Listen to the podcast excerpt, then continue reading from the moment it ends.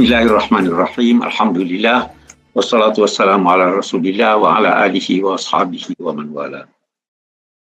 Topik kita itu nikmat syukur. Nikmat syukur bisa juga kita berkata syukur nikmat. Nah itu dua istilah atau dua kata makna yang berbeda. Kalau saya berkata eh, nikmat syukur itu bisa diartikan bahwa seorang yang mampu untuk bersyukur sebenarnya telah memperoleh karunia Tuhan.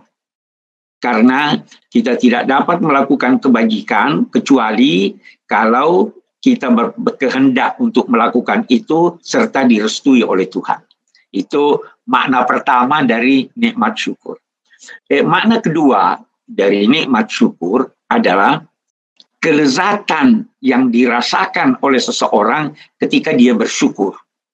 Memang nikmat itu dari segi bahasa mempunyai tiga makna paling tidak. Yang pertama, kelezatan. Kalau kita eh, eh, makan enak, kita berkata nikmat betul makanan itu. Itu kelezatan.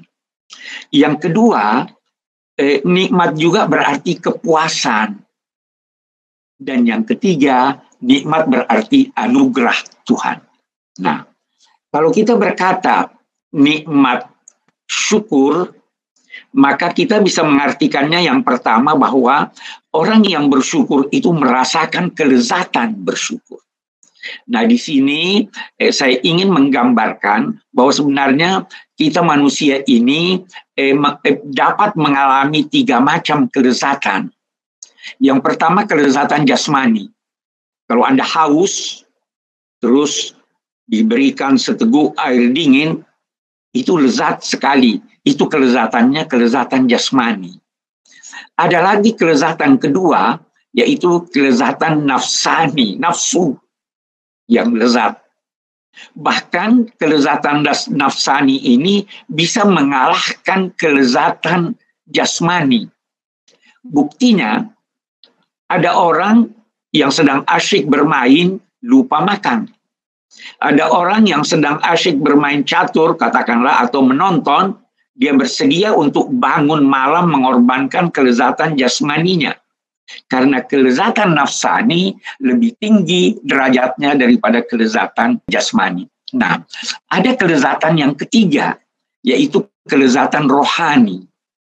Saya mau beri contoh tentang kelezatan rohani betapa dia sangat-sangat nikmat. Kita beri eh, contoh, anak kita sedang bermain layangan di luar, kemudian dia lari terengah-engah kehausan. Pada saat itu juga sang ayah sedang di depan kolkas ingin mengambil minuman karena dia juga kehausan. Ketika dia melihat anaknya kehausan, dia berikan minuman itu kepada anaknya. Dilihatnya anaknya minum dengan sangat segar dan puas. Ketika itu dia merasakan kelezatan rohani jauh melebihi kelezatan jasmani dan nafsani seandainya dia yang minum. Nah, nikmat syukur itu kalau dilaksanakan syukurnya dengan baik dan sempurna, maka ketika itu Anda akan merasakan kelezatan rohani. Eh, ada hal di kalangan eh, pakar-pakar psikologi dipertanyakan, mengapa anak-anak walaupun sudah dilarang berpuasa masih mau puasa? Mengapa kita bergembira waktu berbuka puasa? Jawabannya karena kita mengalami kelezatan rohani pada saat kita berbuka, kita mengalami kelezatan rohani pada saat kita mampu mengalahkan dorongan nafsu. Itu sebabnya, kata mereka, jauh lebih banyak orang yang berpuasa daripada yang sholat. Karena kelezatan rohani yang dirasakan pada saat eh, eh, berbuka puasa itu jauh melebihi kelezatan jasmani dan kelezatan nafsani. Nah, kita mari lihat. Kalau saya berkata nikmat syukur nikmat kesyukuran itu Anda akan rasakan kalau benar-benar Anda bersyukur sesuai dengan tuntunan agama, benar-benar Anda akan merasakan kelezatan rohani. Seorang milioner bercerita pada saya bahwa dia sering memberi bantuan kepada orang-orang, kepada eh, organisasi-organisasi atau partai-partai, tetapi dia tidak merasakan kelezatan rohani ketika itu karena dia terpaksa dan ada maksud. Tetapi suatu ketika katanya dia berjalan eh, dengan mobilnya menemukan seorang tua memikul pisang. Dia hentikan mobilnya lalu diberikan pada yang bersangkutan 100 ribu. Dia merasakan kelezatan rohani yang luar biasa. Karena apa? Karena dia melaksanakan tuntunan syukur sehingga dia merasakan kelezatan rohani itu katanya jauh melebihi kelezatan yang didapatkannya seandainya dia memberikan bantuan secara tidak tulus. Nah itu arti eh, kelezatan rohani. Eh, nikmat juga diartikan dengan puas hati. Kalau Anda menginginkan sesuatu, lantas Anda mencapai sesuatu itu, maka Anda puas. Kepuasan itu dinamai nikmat. Nah, sekarang kita mau lihat dalam tuntunan agama, dalam tuntunan bisnis, dalam meraih uh, uh, uh, sukses kita dianjurkan untuk tidak pernah puas. Mengapa? Karena kalau Anda puas, Anda mandek. Anda tidak mencapai tingkat yang lebih tinggi. Karena itu, jangan puas. Jangan menganggur. Kalau Al-Quran menyatakan apabila engkau telah selesai melakukan suatu kegiatan, maka mulai lagi dengan kegiatan baru sampai engkau letih, demikian seterusnya. Jadi jangan pernah merasa puas. Hanya saja tidak puas bekerja, tidak puas mencapai eh, sukses yang lebih tinggi, namun kepuasan itu lahir setelah Anda mendapatkan apa yang Anda dapatkan itu lalu memberi memberi sebahagian dari Anda yang Anda dapatkan itu sebagai tanda kesyukuran kepada pihak lain. Nah, ketika itulah Anda mendapatkan kepuasan. Tapi bukan kepuasan dalam arti mandek dalam usaha Anda, tetapi kepuasan dalam arti Anda mengorbankan sedikit dari hasil Anda untuk Anda berikan kepada orang sebagai tanda syukur kepada Tuhan. Itu kalau kita artikan nikmat syukur. Mari kita balik kata ini. Syukur nikmat Nah, apa artinya itu syukur nikmat? Untuk mengetahuinya, mari kita ketahui dulu apa yang dinamai syukur. Syukur itu mempunyai banyak makna. Eh, bisa diartikan eh, menampakkan sesuatu. Karena itu syukur dipertentangkan, diperhadapkan dengan kikir. Karena orang kikir tidak ingin menampakkan miliknya. Oh saya tidak punya uang. Tapi kalau syukur dinampakkan sehingga disedekahkan, sehingga diberikan. Nah, syukur ini yang kedua maknanya menerima yang sedikit dan menganggapnya banyak dan menganggap banyak apa yang Anda terima walau sedikit. Jadi ketika Anda memberi, Anda menganggap itu baru sedikit. Tapi ketika Anda menerima, maka Anda menerima itu dan menganggapnya banyak. Itu arti syukur. Nah, syukur ini punya tiga aspek. Yang pertama, merasakan dengan hati bahwa Anda telah menerima suatu kebaikan. Anugerah Tuhan itu nikmat. Kalau Anda merasakan dalam hati Anda bahwa nikmat ini adalah anugerah Tuhan, perasaan itu mendorong Anda untuk berucap segala puji bagi Tuhan. Kemudian, aspek ketiga, Anda melakukan kegiatan sesuai dengan tujuan penganugerahan anugerah itu. Saya akan beri contoh. Ada orang memberi Anda pici. Tentu maksudnya supaya Anda pakai ketika Anda menganggap bahwa PC itu adalah sesuatu yang baik buat Anda, maka pasti akan terdorong di dalam hati Anda untuk berterima kasih. Ini baru dua aspek dari syukur. Hati, kemudian yang kedua, ucapan. Ada aspek ketiga yang lebih penting. Menggunakan anugerah Tuhan itu, menggunakan pemberian itu sesuai dengan tujuan dia memberi Anda. Mari kita lihat.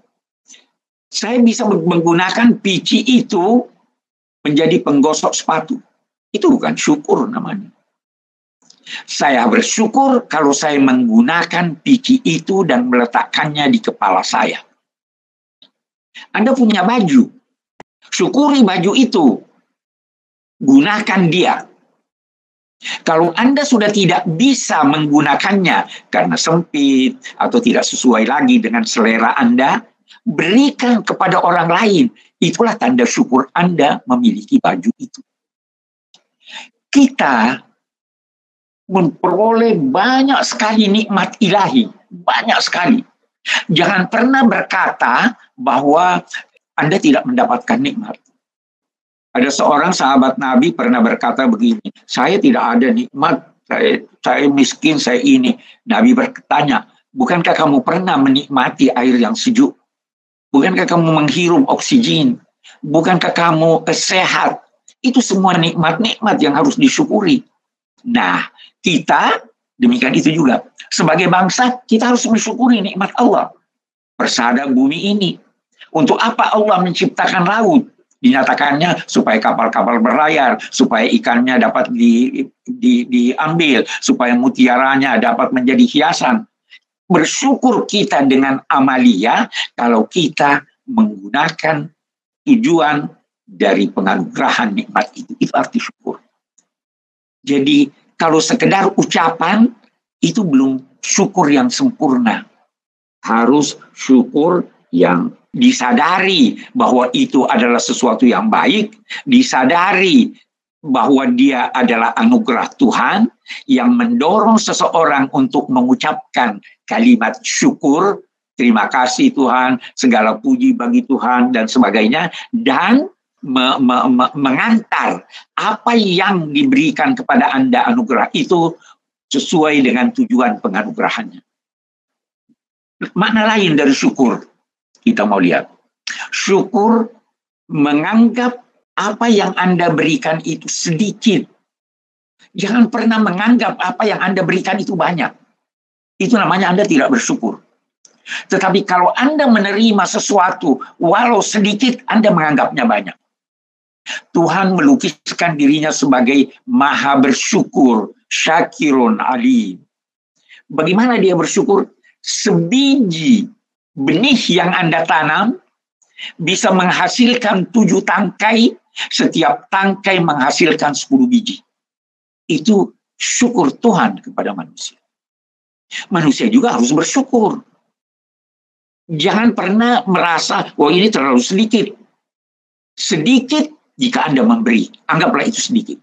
Tetapi kalau Anda menerima sesuatu, Terimalah dia dengan legowo dan suka hati walau sedikit, tapi menganggapnya itu banyak. Karena satu hal yang kita harus garis bawahi, terkadang satu nikmat itu, satu nikmat itu berkaitan dengan nikmat-nikmat lain. Mari saya beri Anda contoh. Eh, kita, kita mendapat imbalan kerja. Kita dapat duit. Anda tidak bisa nikmati duit itu, walaupun itu nikmat, kalau Anda tidak sehat. Kalau Anda tidak aman, kalau Anda tidak eh, eh, dalam keadaan yang menjadikan Anda bisa menikmati, ada makanan tersedia. Boleh jadi Anda tidak punya selera. Boleh jadi Anda sakit. Boleh jadi Anda terlarang memakannya. Jadi satu nikmat yang diberikan Tuhan itu sebenarnya mengandung sekian banyak nikmat. Dari sini orang dituntut untuk bersyukur. Walau sedikit tetapi menganggapnya banyak dan kalau memberi walau banyak tetap menganggapnya sedikit. Itulah arti syukur.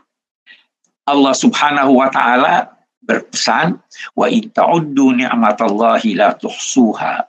Kalau kamu mau menghitung-hitung nikmat Allah, kamu tidak dapat menghinggakannya. Terlalu banyak. Hanya saja karena kebiasaan kita sudah terbiasa menerima nikmat, kita sudah tidak anggap itu nikmat. Boleh jadi ada yang menduga kesehatan itu bukan nikmat. Eh, kesehatan itu adalah mahkota di kepala Anda yang tidak dilihat kecuali oleh orang yang sakit. Kita tidak sakit, kita anggap itu bukan nikmat, padahal itu nikmat. Kita mempunyai ruang, kita mempunyai teman, kita mempunyai sahabat. Itu semua nikmat ilahi. Dan ingat Allah berpesan, ratus alunna yauma idzin anin na'im kamu pasti akan diminta pertanggungjawaban menyangkut nikmat-nikmat Allah yang telah kamu terima. Nah, dalam konteks nikmat itulah kita harus bekerja sama. Karena anugerah Tuhan itu lahir dari kerjasama. Dan jangan pernah puas dengan hasil yang Anda peroleh.